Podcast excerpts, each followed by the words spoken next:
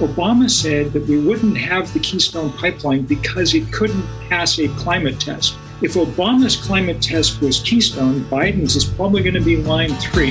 Aha. Call for President Biden on line three. Well, I don't know why I came here tonight. That's one reason. I got the feeling that something ain't right. No, it ain't. I'm so scared in case I fall off my chair. And I'm wondering how I'll down the stairs. Clowns to the left of me, jokers to the right. Here I am, stuck in the middle with you. Yay!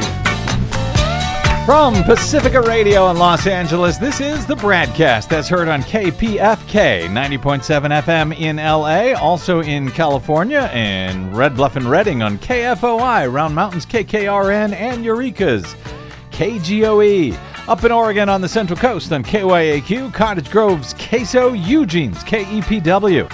In Lancaster, Pennsylvania on WLRI, Maui, Hawaii's KAKU, Columbus, Ohio's WGRN, Palenville, New York's WLPP, Rochester, New York's WRFZ, down in New Orleans on WHIV, out in Gallup, New Mexico on KNIZ, Concord, New Hampshire's WNHN, Fayetteville, Arkansas's KPSQ, in Seattle on KODX. Janesville, Wisconsin's WADR, and Minneapolis, St. Paul's AM 950. KTNF. We also stream coast to coast and around the globe every day on the internets on the Progressive Voices channel, Netroots Radio, Radio for Humans, FYI Nation, NicoleSandler.com, Radio Free Brooklyn, Workforce Rising, No Lies Radio, Verdant Square Radio, and Detour Talk. Blanketing Planet Earth five days a week. Not that it needs a blanket. uh, but what? Who am I? Brad Friedman, your friendly investigative blogger, journalist, troublemaker, muckraker, and all-around swell fellow. Says me from BradBlog.com. Who am I and why am I here? That's an old throwback for you.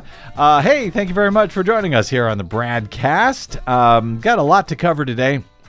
Uh, beginning with uh, longtime journalist and climate activist Bill McKibben, who you heard there at the top of the show, founder of 350.org. Desi Doyen, uh, correct me here if I screw anything up. Of course. Um, longtime journalist and climate activist. Is that is Yes. that a good way to describe him? yes, journalist first.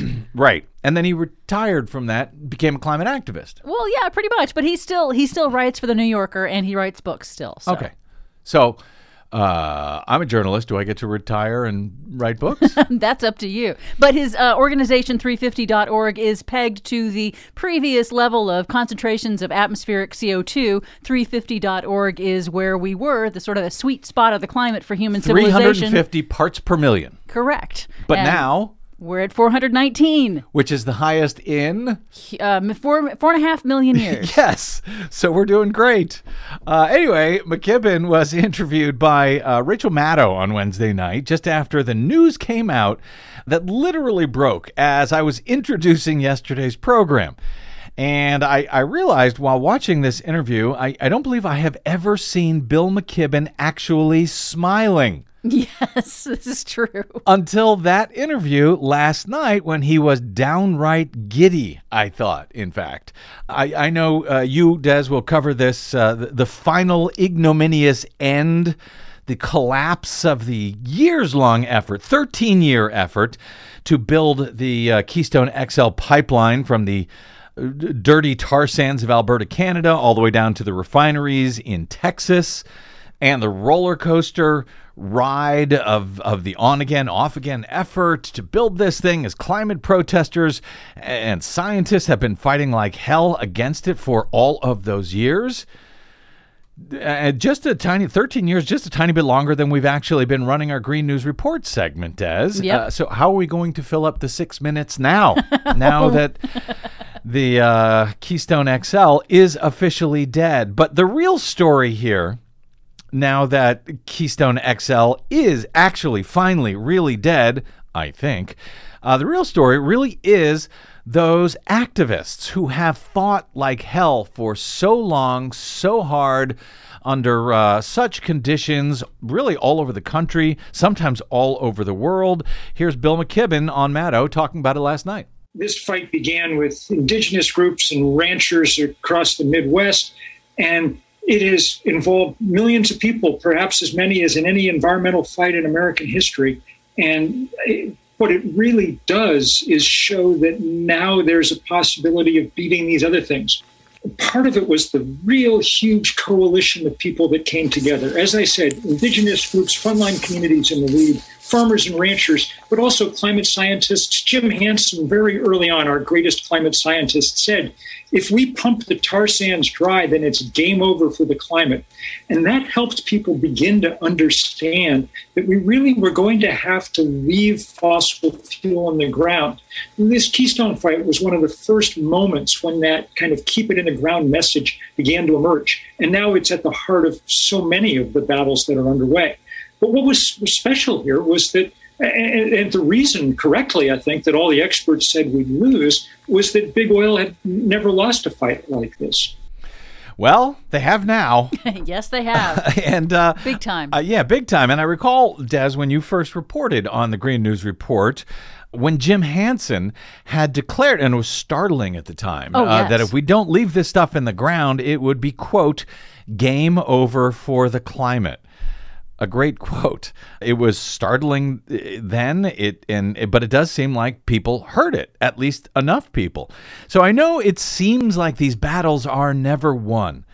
Especially when taking on what until recently was, uh, you know, the most profitable industry in the world, as McKibben notes, the fossil fuel industry. But this time, the good guys finally did win one, it seems. It seems to me that David slayed Goliath here. Oh, indeed. Um, and and the the fact that it took a diverse coalition of hundreds of thousands of people pressuring and pushing and protesting for 13 years now um, is a sign of just how difficult this transition is. But it is now made much easier by the fact uh, by, by all the work that they did mm-hmm. leading up to this point. That you know we still have to keep fighting, and it does prove if you keep fighting, yes. you can win. Yes, uh, 13 years. But, you know, and that seems like a long time. But let me tell you something the folks on the right never give up on anything. Anything. They carry out their fights for decades if necessary. Look at abortion. Look at uh, the expansion of gun violence. Look at Obamacare. Look at uh, Medicare and Medicaid and Social Security. They're still fighting to cancel those decades later. The adopted uh, Social Security adopted under FDR. They're still fighting to, to kill it. So, yeah, you know, I know this stuff can get dispiriting and exhausting. I get it. I understand. But if you keep fighting for what is right, maybe, just maybe, you can win, even when taking on the mightiest, most powerful entities in the world. And make no mistake, the fossil fuel industry. Uh, is really, at least until recently, the most powerful entity in the world. And to that end, as we'll also discuss uh, briefly in the uh, GNR later today, hundreds of protesters vowing to do whatever it takes to stop a different Canadian based company and their push to replace an aging pipeline with one that is the same size as the massive but now dead Keystone XL. That that would also, like the Keystone XL, would pump more than 800,000 barrels of dirty tar sands oil across fragile lands, rivers, and streams. Those protesters, hundreds of them, blocked a pump station on Monday of this week in northern Minnesota, with some people chaining themselves to construction equipment before police began making arrests. Environmental and tribal groups say Enbridge Energy's plan to rebuild the Line 3 pipeline which would carry Canadian tar sands oil and regular crude from Alberta to Wisconsin, would worsen climate change and risk spills in sensitive areas where Native American uh, Na- Native Americans harvest rice, wild rice, hunt, fish, gather medicinal plants, and claim treaty rights. Two protesters spent the night locked down in a boat blocking the entrance. Uh, to one of the construction sites, while two others locked themselves down underneath, tucked in behind duffel bags, b- beach chairs, water bottles, and clothing according to Minnesota Public Radio. We're prepared to stay here indefinitely, they said. We've got some food. We're ready to fast. We've got plenty of water, nice sleeping bags, said Austin Cook, one of the two men connected to the bottom of the boat. He said this earlier in the morning on uh, on Tuesday. We'll be here as long as it takes, basically, he said. Uh, last night, was kind of scary, said a woman named Sophie, who didn't want to give her last name because she was risking arrest. She spent Monday night locked with another protester inside the boat. She said it was scary because it was intense lightning and intense thunder. It was almost like we were at sea. Mm. Sheriff's deputies freed the two women in the boat early on Tuesday afternoon and led them away. They worked into the afternoon to cut through the device, the sheriffs did, to cut through the device that the two men used to make it difficult to extract them from the trailer under the boat, which bore the name Good Trouble on its hmm. stern. That's a quote, of course, from the late civil rights leader and U.S. Congressman John Lewis, who was known for encouraging people to get into good trouble in a worthy cause. Here they did so literally in a boat named Good Trouble. The direct action was part of an indigenous led multi day event called the Treaty People Gathering, which began over the weekend. Earlier protests, uh, uh, protesters had gathered at the headwaters of the Mississippi River, roughly 20 minutes away from where they were blocking that uh, uh entrance to that construction site. The protesters were chanting, Stop Line 3 and Water is Life. An estimated 1,000 people marched to the site where the pipeline crosses under the river. That peaceful meeting included music, prayers, speeches, uh, including one by, yes, environmentalist and author Bill McKibben, who told uh, AP before the march, quote, the thing about climate change it's a timed test. If we don't get it right soon, we will never get it right. Actress Jane Fonda told the AP at the rally, uh, motioning toward the crowd as she held signs with President Joe Biden's image uh, that said, Which side are you on? She said, This is important. This is what we need. She urged protesters to keep pressuring Biden to halt construction so that his administration can study any harm to the environment and indigenous people. The Mississippi River is uh, one of the water crossings for the pipeline. The Biden administration has not yet taken a position on the Line 3 pipeline. Fonda said Line 3 protesters, quote, are going to standing rock this place. referring to the Dakota Access Pipeline, which is owned by a different company and was the subject of major protests near the Standing Rock Sioux Indian Reser- uh, Reservation in the Dakotas back in 2016 and 2017. Uh, though, if I'm not mistaken, I believe the uh, the activists actually eventually lost that one, or where are we on that? Well, it's still in process. Uh, the judge that was presiding over the Dakota Access Pipeline battle uh, has allowed it to continue operating while a new environmental assessment oh, is right. underway. That's right. He found he or she uh, he, found found he. that it was uh, not done properly. The environmental study was not done properly. It was wrong. However, he's allowing the pipeline to continue until they sort it out. Right.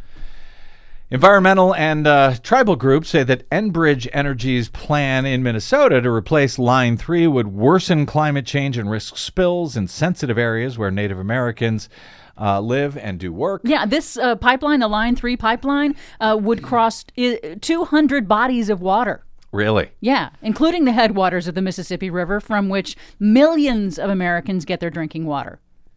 I'm sure it will be fine. All pipelines spill, always have, always will. And tar sands pipelines are even worse because the bitumen oil that they take from Alberta, the what? The bitumen oil, I know, is uh, extremely heavy. It's like peanut butter. It cannot be cleaned up completely when it spills.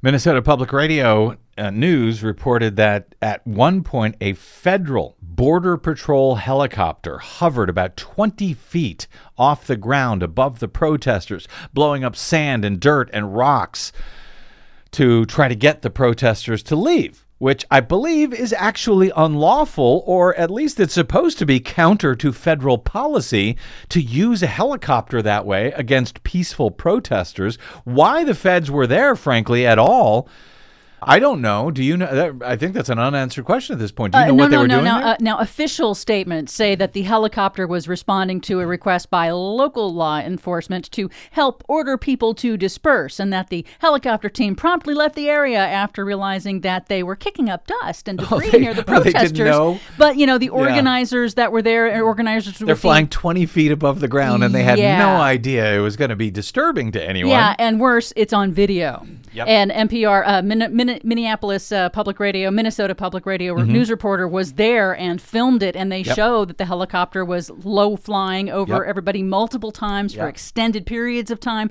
and there even appeared to be a passenger filming it all in the helicopter. So, yeah. Uh, I, oh, so surprise, the police statements don't match up with what the protesters actually filmed. Oh, that never happens. Enbridge said that 44 workers were evacuated from the construction site uh, that was uh, initially blockaded in an effort to de escalate the situation, said Enbridge. In a written statement, the company said it, quote, hoped all parties would come to accept the outcome of the thorough science based review and multiple approvals of the project. Enbridge says the 1960s era Line 3 pipeline is deteriorating and can run at only about half its original capacity. It says the new line is made from stronger steel. It will better protect the environment while restoring its capacity and ensuring reliable deliveries to U.S. refineries. But here's the thing. When these facilities, this infrastructure is built, when billions is spent on it, this one has cost, I think, $7.3 billion so far. When they do that, they want to use it. They want to use these uh, facilities, this infrastructure. They want to fill these pipelines with tar sands crude, which then gets burnt, which then continues to destroy the planet. As yes, the thorough science based studies, thousands of them at this point, have told us, have warned us. So no, uh, you know, it's not like they're going to build this and then we'll talk about it later and we'll shut them down. When they build it, they spend a lot of money to defend it and to use it. Nonetheless, uh, more than 300 groups have delivered a letter to Joe Biden uh, last month calling on him to direct the Army Corps of Engineers to suspend or revoke Enbridge's federal clean water permit for the project. They urged Biden to follow the example he set on the first day of his his own administration when he canceled the disputed Keystone XL pipeline, citing worries about climate change. It was that cancellation by Biden that eventually led to Keystone XL's owner, uh, TC Energy, used to be called TransCanada, now they're TC Energy. It led them to kill the project 13 years after it began. Biden uh, has not yet taken a stand on Line 3. Minnesota's uh, Democratic Governor Tim Walz is letting the legal process play out, he says. Biden administration, uh, meanwhile, has declined to shut down the Dakota Access pipeline. In Michigan, Enbridge, same company that owns Line 3, they are defying an order by the Democratic governor there, Gretchen Whitmer, to shut down its Line 5 because of the potential for a spill in a channel linking two Great Lakes. Both sides in this current battle are awaiting a ruling from the Minnesota Court of Appeals on the Line 3 on a legal challenge by environmental and tribal groups that want to overturn state regulators' approval of the project. The court is expected to rule by June 21 on whether Enbridge adequately proved a long term need for this pipeline the Independent Public Utilities Commission in the state approved the project. However, the State Department of Commerce, along with two tribes and other opponents, argue that the company's demand projections actually failed to meet the legal requirements. So you actually have state bureaus, the Public Utilities Commission, disagreeing with the Department of Commerce on this matter. Well, I guess that's why they're waiting for the judge. Uh, by uh, Wednesday of this week, nearly 250 protesters had been arrested. Another protest against the pipeline is scheduled for Thursday in Minneapolis, outside the office of Democratic Senator Amy Klobuchar. The group Take Action Minnesota says Klobuchar should pressure Biden to halt construction of Line 3. Here's Bill McKibben again on Maddow last night speaking about Line 3. If Obama's climate test was Keystone, Biden's is probably going to be Line 3. Uh, because, and here's the thing Obama said that we wouldn't have the Keystone pipeline because it couldn't pass a climate test. Uh, line 3 is exactly the same size, about 800,000 barrels a day, and it carries exactly the same stuff, uh, tar sands crude. So if Keystone couldn't pass climate test, there's no way six years later, after we've had the hottest temperature ever recorded, the biggest forest fires ever recorded, the biggest hurricane season ever recorded, after we've had the Paris Climate Accords, there's no way that anybody with a straight face can say Line 3 is somehow uh, passes a climate test that Keystone couldn't. Well, who said they had to have a straight face? uh, so, yeah, good luck, protesters. Stay safe. And thank you for working to save all of us. And I mean all of us, as in all of humanity at this point. Decades now of pumping and burning this crap has put all of us at very, very serious risk as our climate emergency continues to quickly worsen. Amid an intensifying drought here in the southwest, Lake Mead in Nevada, the nation's largest reservoir by volume, has now reached its lowest level since the 1930s. And you might say, well, okay, so it was this bad in uh, the 1930s. Well, that was when it was originally filled in 1937. It hasn't been this low since it was originally built and filled. As of Wednesday, it reached that level, according to Andrew Friedman at Axios today. The record low, Friedman, no relation, spelled differently, uh, reports is due to a combination of years of punishing drought that's worsening across the Southwest, as well as challenges in managing water resources for a burgeoning population out here.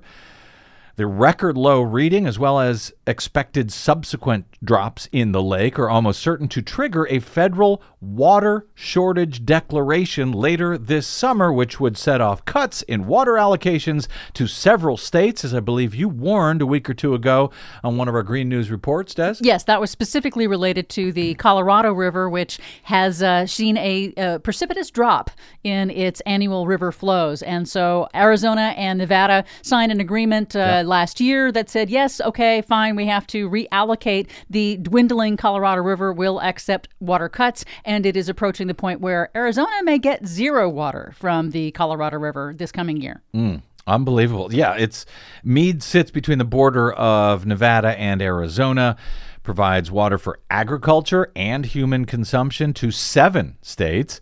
It also generates electricity at the massive Hoover Dam.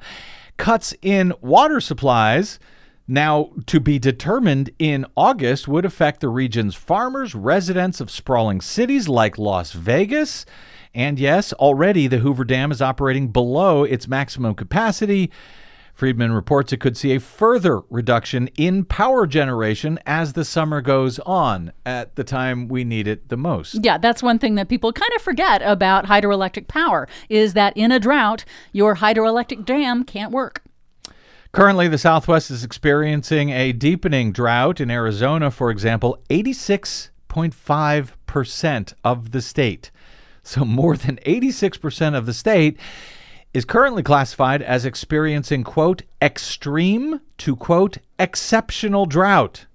86% of the state. Those are the two worst categories on the U.S. drought meter. Historical climate information gleaned from tree rings and other sources shows that the region is currently in a longer term, quote, mega drought that is the second worst such event in at least 1,200 years. Oh, is that all? Why worry? Let's build more pipelines and burn more oil. What's the downside to that? By elevating temperatures and altering weather patterns, human driven climate change is making the drought both more likely to occur and more severe, according to scientists. Oh, that's why. That's why we should worry. There's the downside. The ongoing drought is likely to continue to intensify and expand across the west and southwest throughout the summer, putting a strain on power resources and priming the region for uh, a severe wildfire season. Already, Arizona has seen several blazes. A water shortage declaration will be made if the Bureau of Reclamation's August projections show the lake level at Mead remaining below 1,075 feet at the beginning of uh, oh, at the start of 2022 that according to the las vegas Re- review journal and yes, we're already feeling the pain very much here in California as well as fire season is about to blow up. California reservoir water levels are so low right now that some hydroelectric power plants may be forced offline during the peak of summer wildfire season, according That's to. AP. Yeah, kinda. The state's massive water storage system is vanishing faster than usual. The state's reservoirs are 50% lower than normal, according to Jay Lund of the University of California at Davis. And more water is not coming. This we know because the mountain snowpack vanished two months ahead of schedule. And California does not eh, get much rain in the summer. if any. Right. All of this, of course, ahead of the summer heat waves. Now, in the case of Lake Oroville in California, you might remember us uh, reporting on it kind of frantically for a few days a few years ago. This was the dam that uh, on, on on Lake Oroville that was overtopping the, the lake was overtopping the dam as the dam was then beginning to break apart and it nearly collapsed entirely at the time. This was when we had, I think it was an El Nino year that had broke the previous five year drought, was it, that, that eventually broke back then? Yes. So this was the Lake Oroville Dam uh, that was being overtopped, that had so much water at the time that it was in danger of collapsing and endangering millions of people who live right below it. That was then, however, this is now, and the water is gone. The reduced water levels there now threaten catastrophic downstream effects, according to AP. Uh, Des, I believe you told me that the houseboats, uh, the houseboat docks on Lake Oroville, have been moved in. like- yes, they have to move the docks and the marina for the houseboats, and Yeah. about uh, I think 130, maybe 140 houseboats have to be moved because there's just no place for them. And so they've moved the docks like 150 feet into the uh, into the lake from where they usually are. And it's the same thing on Lake Mead and uh, Mm-hmm. uh, and, and Lake Powell, where it costs money for these uh, individual recreation marina owners to have to do this. But it's expensive, but they have to keep moving as the water level drops. Of course, that's the least of the problems we have to deal with. Salmon uh, need cold water from the bottom of these reservoirs in order to spawn. San Francisco Bay needs fresh water from the reservoirs to keep out the salt water that harms freshwater fish. Farmers need to irrigate fields here in the nation's salad bowl, as it is called that these farms, these fields are far less productive, of course, without water. Some of the fields will not yield a crop without irrigation. And yes, a lot of you, no matter where you are, a lot of you probably get a lot of fresh produce from California. So your prices are going to be going up as availability goes down. See how far this all reaches? Whatever happens here in California in regard to water affects the whole nation. Also, those lakes supply electricity. So if Lake Oroville falls below 640 feet, which it could do by late August, state officials would have to shut down a major power plant for just the second time ever because of the low water levels. So, the bottom line, as uh, Axios notes, the Southwest is drying out, and California's large wildfires could start as soon as this month. Wildfire expert Craig Clements told Andrew Friedman vegetation is at near record dry levels for this time of year. So, anyway, there you go. Just another lovely preview, I suspect, for green news reports and broadcasts uh, in the not too distant future. I'm afraid. Hope I'm wrong about that, but now you know. Consider yourself informed about what is coming. Anyway, we will have more on uh, some of this stuff in our GNR a bit later today. But yes, also consider a thank you to those folks who chain themselves to the bottom of boats named Good Trouble. and endure storms and lightning to try and sleep through the night, and federal helicopters buzzing just above their head to cover them in dust and pelt them with rocks to try and intimidate them, as they are trying to put an end to this madness for all of us. Thank you. Thank you. Okay. Quick break, and we're back with some politics and maybe some accountability news if I have time, as if all of this isn't already that. I'm Brad Friedman. You are listening to the BradCast.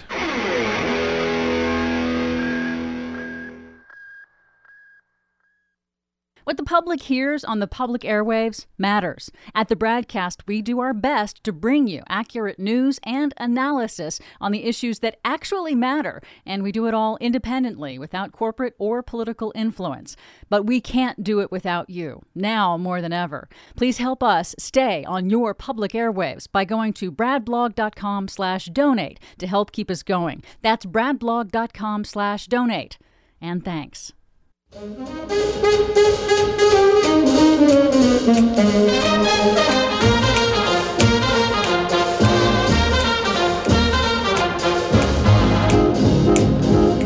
from the Crystal Ballroom, high atop Times Square, it's your BradCast. welcome back to it. I'm Brad Friedman. Yes, welcome back. It is uh, sort of World War II-ish today. Yes, it is. For some reason. Thanks to, uh, uh, what did Stephen uh, Colbert call them? Uh, Bojo and Joe Bye.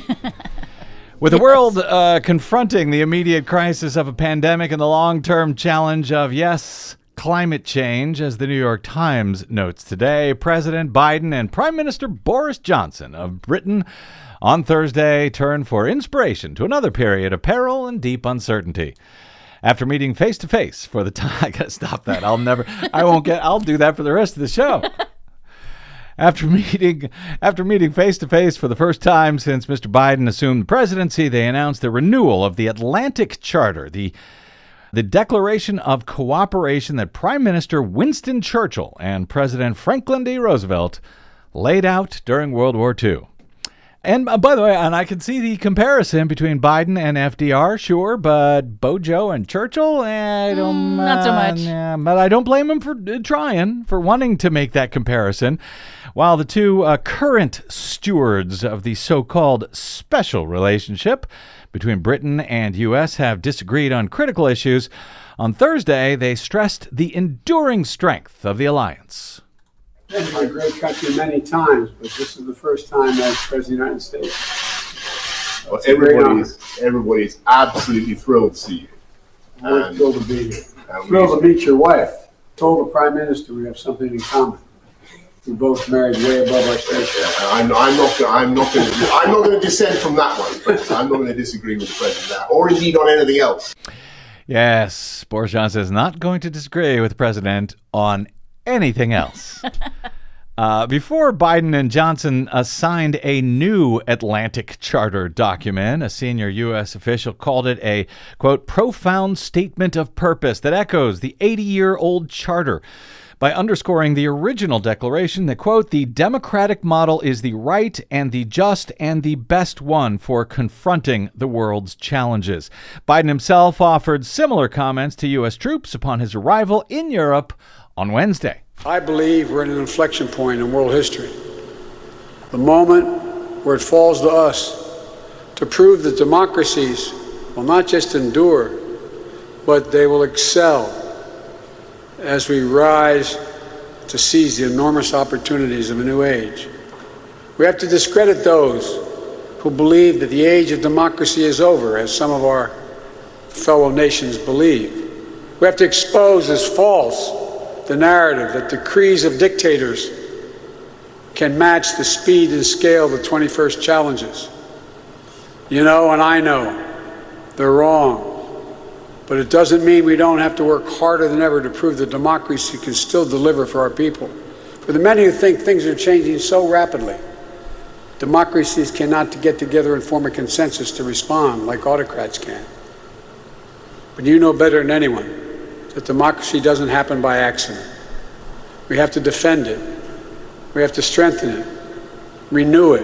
We're going to make it clear that the United States is back and democracies of the world are standing together to tackle the toughest challenges and the issues that matter most to our future.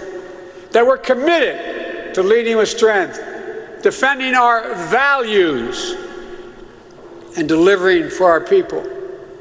This is my first overseas trip as President of the United States. I'm heading to the G7, then to the NATO ministerial, and then to meet with Mr. Putin to let him know what I want him to know.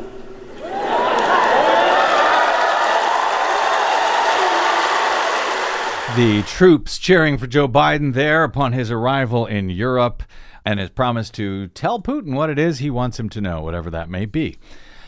But yes, uh, the warm welcome, uh, not just from the troops there, but from Boris Johnson, that may be indicative of how a lot of folks feel in Europe right now, at least if a new survey out from Pew today with some kind of extraordinary numbers is any indication. President Biden has promised the world that, quote, America is back.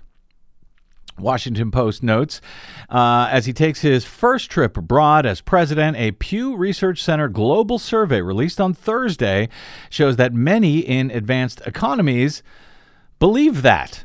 Trust in the U.S. president fell to historic lows in most countries surveyed during Donald Trump's presidency, according to Pew. Under Biden, however, it has soared. In the 12 countries surveyed both this year and last year, a median of 75% of respondents expressed confidence in Joe Biden to, quote, do the right thing regarding world affairs, according to Pew.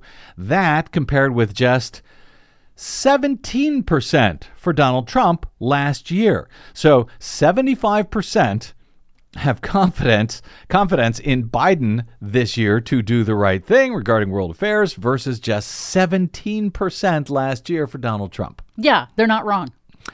62% of respondents now have a favorable view of the United States. That versus 34% at the end of Trump's presidency. 62 under Biden, 34 under Trump.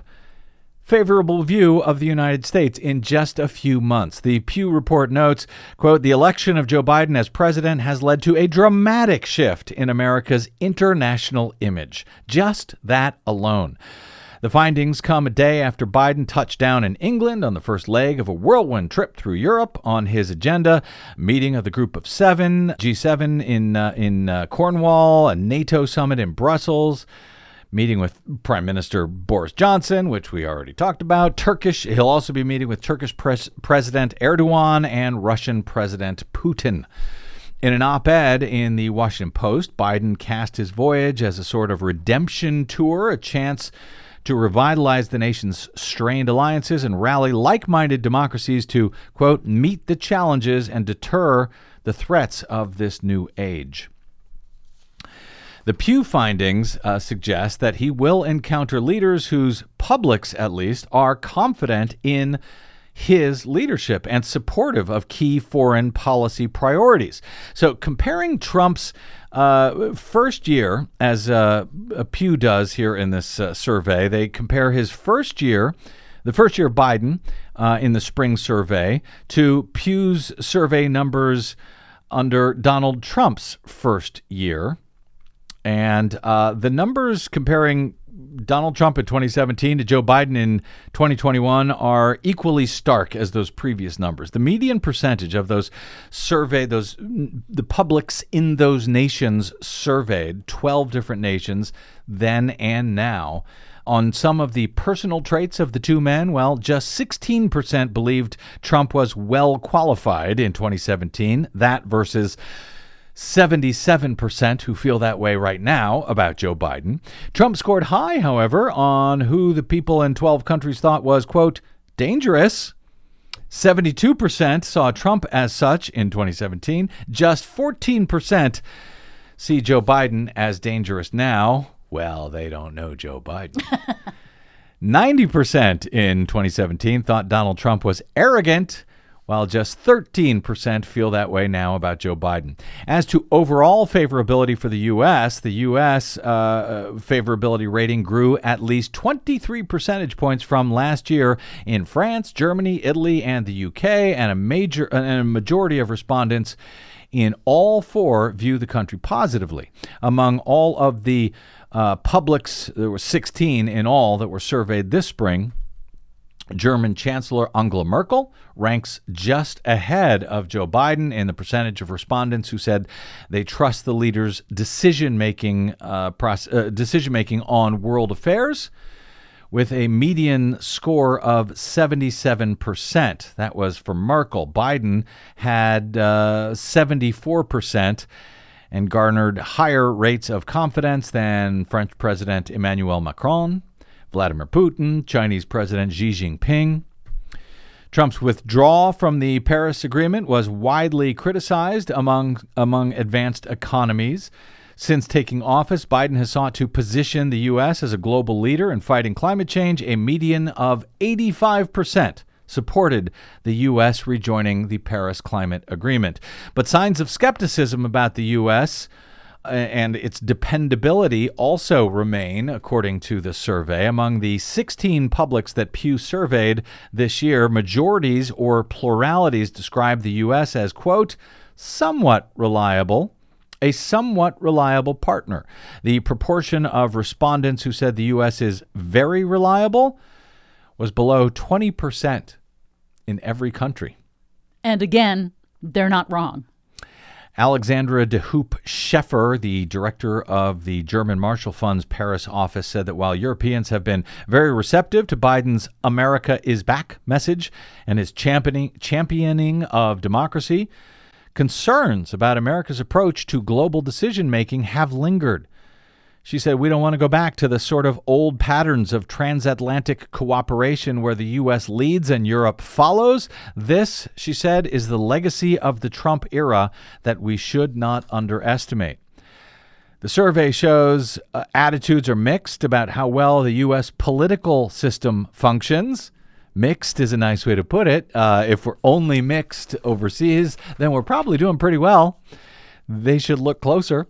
In any event, in most surveyed uh, in, in, in most surveyed publics in these countries, less than 10% of respondents said that the U.S. political system functions well.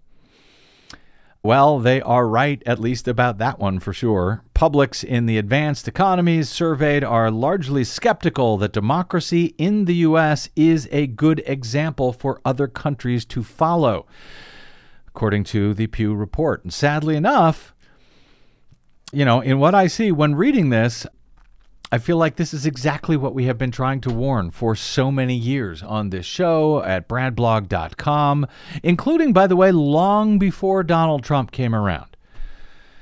The place where we are right now, we brought this on ourselves. And yes, this is a both sides issue both Republicans and Democrats. Uh, majorities uh, in most places around the world think the U.S., quote, used to be a good example, but has not been in recent years, while up to about a quarter reject the notion that it has ever been a model for, de- uh, that it has ever been a model democracy. Fair enough. Yeah. I young, would agree with that too. Young people were particularly skeptical in about half of the places surveyed. Political polarization in the U.S. is a major factor, according to de Hoop Scheffer. She said, if you have a divided political scene and polarization as you have today in the U.S., then the American president will not be able to have a long term commitment on the international scene.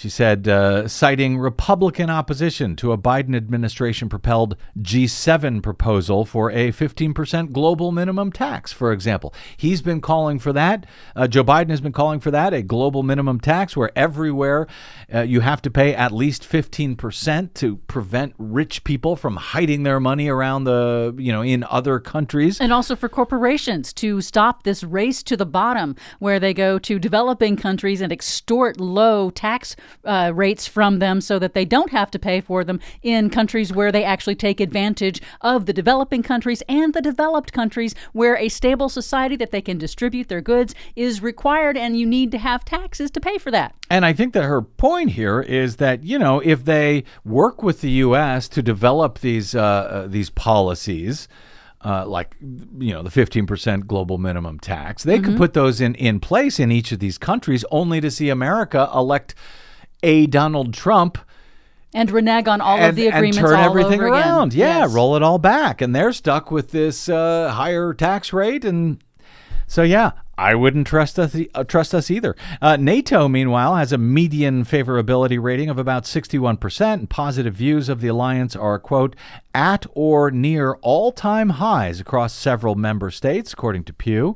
That's a finding that the Washington Post said should hearten leaders, including Joe Biden, who hope to breathe fresh life into uh, into NATO next week when they meet in Brussels. The alliance took a beating in recent years when Trump threatened to pull out of it entirely, and French President Macron declared that it that uh, NATO was experiencing quote brain death at the time.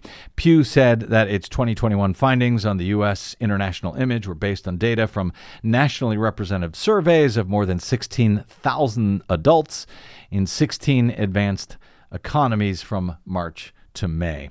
Uh, one more here, if I have time to fit it in before we get to the GNR. We have been reporting for a long time now on these sleazy, skeezy, corrupted, long ago indicted on felonies, securities, fraud charges.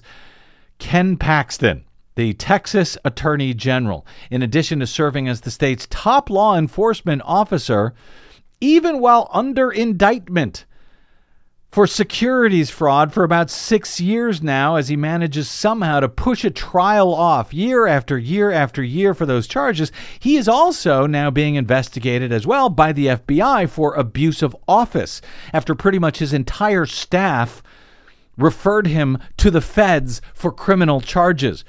So sad, but more bad news for Paxton today. The Texas Bar Association is now investigating whether Paxton's failed efforts to overturn the 2020 presidential election based on bogus claims of fraud amounted to professional misconduct. The State Bar of Texas initially declined to take up a complaint uh, by a Democratic Party activist that Paxton's petitioning of the U.S. Supreme Court to block Joe Biden's victory was frivolous and un- unethical. However, a tribunal that oversees grievances against lawyers overturned that decision late last month and ordered the bar, the Texas bar, to yes, look into these accusations against the Republican official. The uh, investigation is yet another liability for the embattled attorney general, according to AP, uh, who's facing this years old criminal case and this separate, newer FBI investigation, and now a Republican primary opponent looking to make hay out of all of this.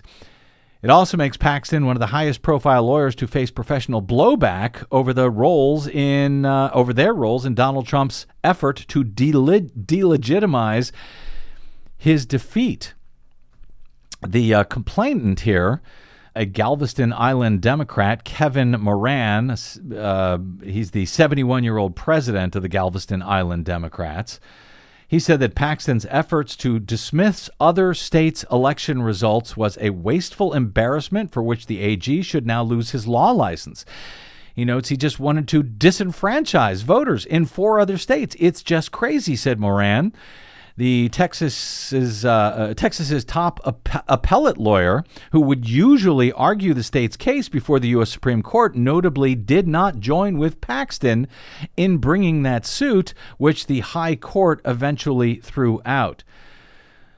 Paxton's election challenge was filled with claims that failed to withstand basic scrutiny, and nonetheless, his lawsuit won him political and financial support from Donald Trump loyalists when uh, fresh allegations of criminal wrongdoing had led many in the state, the state GOP, to keep their distance from Paxton. It did not, however, win him the pardon that I suspect he had been gunning for with uh, Donald Trump. Uh, he never got that pardon for these uh, for this federal investigation that he's now facing. I suspect that was actually what Paxton was angling for because he didn't win the case. However, he didn't get that pardon because you know Trump don't like losers. Last fall, eight of Paxton's top deputies themselves, very hard right, hard right-wing Republicans, by the way, they mounted this extraordinary revolt in which they accused him of abusing his office in the service of a wealthy donor. The FBI is looking into that. And uh, as I said, the Solicitor General in Texas, who usually handles cases before the U.S. Supreme Court, wanted nothing to do with this. And so, uh, who can blame him? So Texas, y'all picked a real gem here with in uh, in in Paxton. Unfortunately, by the way, he's also the lead attorney on the case, awaiting a decision by the U.S. Supreme Court that could come any day now to strike down in its entirety the Affordable Care Act or Obamacare, a ruling that is likely to come before its lead attorney possibly ends up either disbarred and or sent to state and or federal prison if there is any justice left in this world. We will see if there is. Desi Doyen is up next with the Green News Report. I'm Brad Friedman.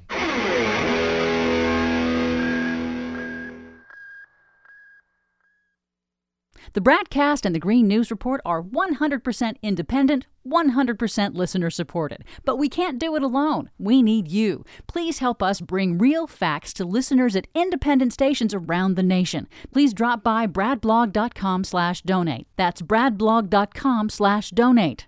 And thanks.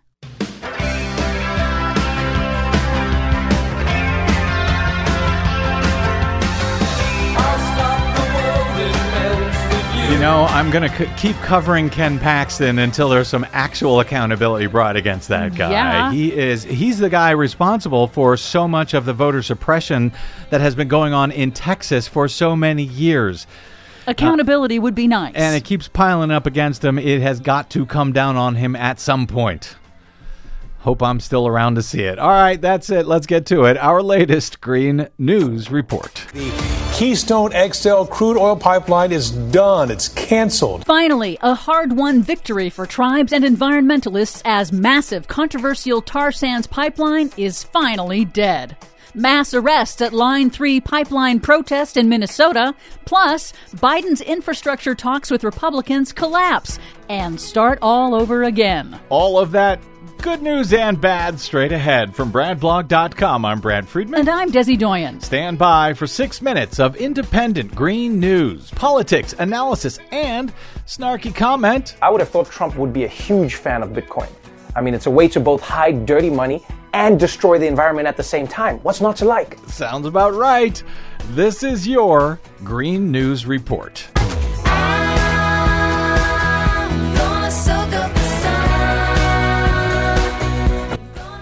Okay, Desi Doyen. So, the 13 year dream of a massive 1,200 mile pipeline to ship 830,000 barrels of dirty tar sands oil each day from Alberta, Canada to refineries in Texas for shipping overseas amid catastrophically dangerous global warming due to the burning of fossil fuels is now what?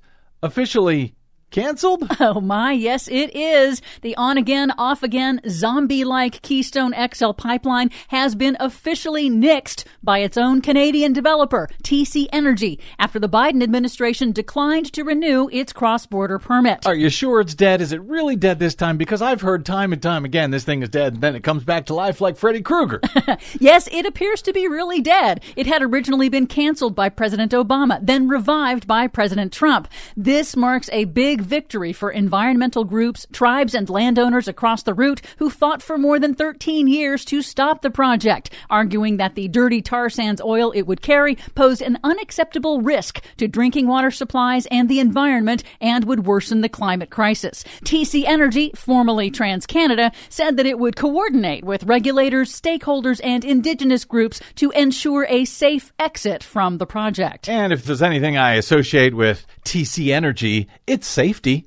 Meanwhile, in Minnesota this week, police arrested hundreds of protesters blocking construction on the controversial Line 3 pipeline, owned and operated by spill plagued pipeline company Enbridge. Like the Keystone XL, Line 3 would transport heavy tar sands oil from Canada into the U.S. Native American tribes and environmental groups argue the pipeline isn't needed. It threatens hundreds of miles of the state's delicate watersheds and drinking supplies, violates tribal sovereignty, and contributes to man made global warming. In operation, Line 3 pipeline's annual emissions are projected to be equal to 45 coal fired power plants. Hmm. In Washington, President Joe Biden has ended lengthy negotiations with West Virginia Senator Shelley Moore Capito over his infrastructure jobs proposal after Republicans refused to budge substantially on its scope and funding mechanisms.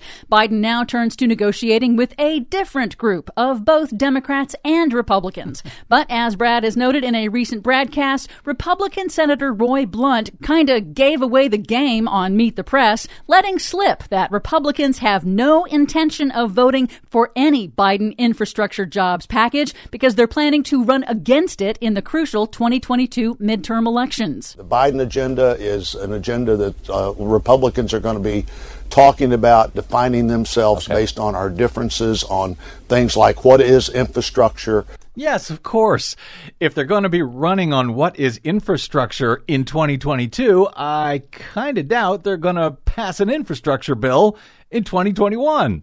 As we go to air, President Biden is on the first foreign trip of his presidency, joining the G7 summit of the world's seven largest economies. Last month, those G7 countries, the UK, US, Canada, Italy, France, Germany, and Japan, all committed to ending financing of new coal power plants around the world, part of their pledge to cut greenhouse gas emissions that cause dangerous man-made climate change. However, a new analysis finds that in the last year, the those same G7 countries committed $50 billion more to new fossil fuel projects mm. than to clean energy projects, mm. spending just $150 billion on clean energy versus nearly 200 billion to finance oil, coal, and gas development. Not good. But some good news. The Biden administration has begun the legal process to repeal a Trump era rule that ended federal protections for hundreds of thousands of small streams, wetlands, and waterways that provide drinking water for millions of Americans. The Trump rollback would have opened up the waterways to pollution from development, industry, and agriculture. And finally, Maine has become the first state legislature in the United States to pass a fossil fuel divestment bill, directing its $17 billion pension fund and state treasury to divest from coal, oil, and gas investments. It is a major victory for climate justice groups.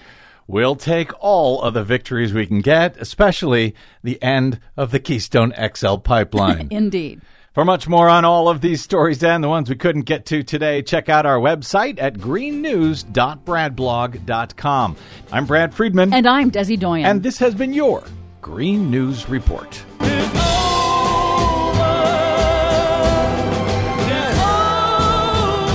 Yes, the Keystone XL is finally over.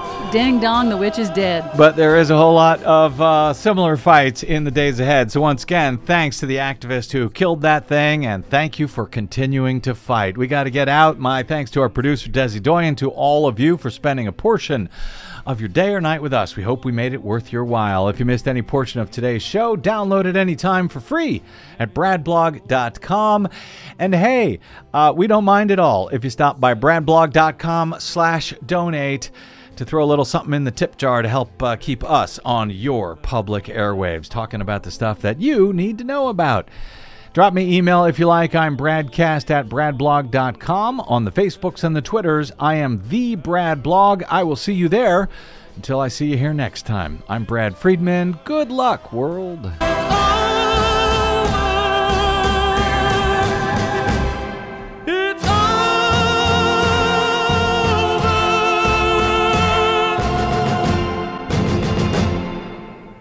It's over. Go home.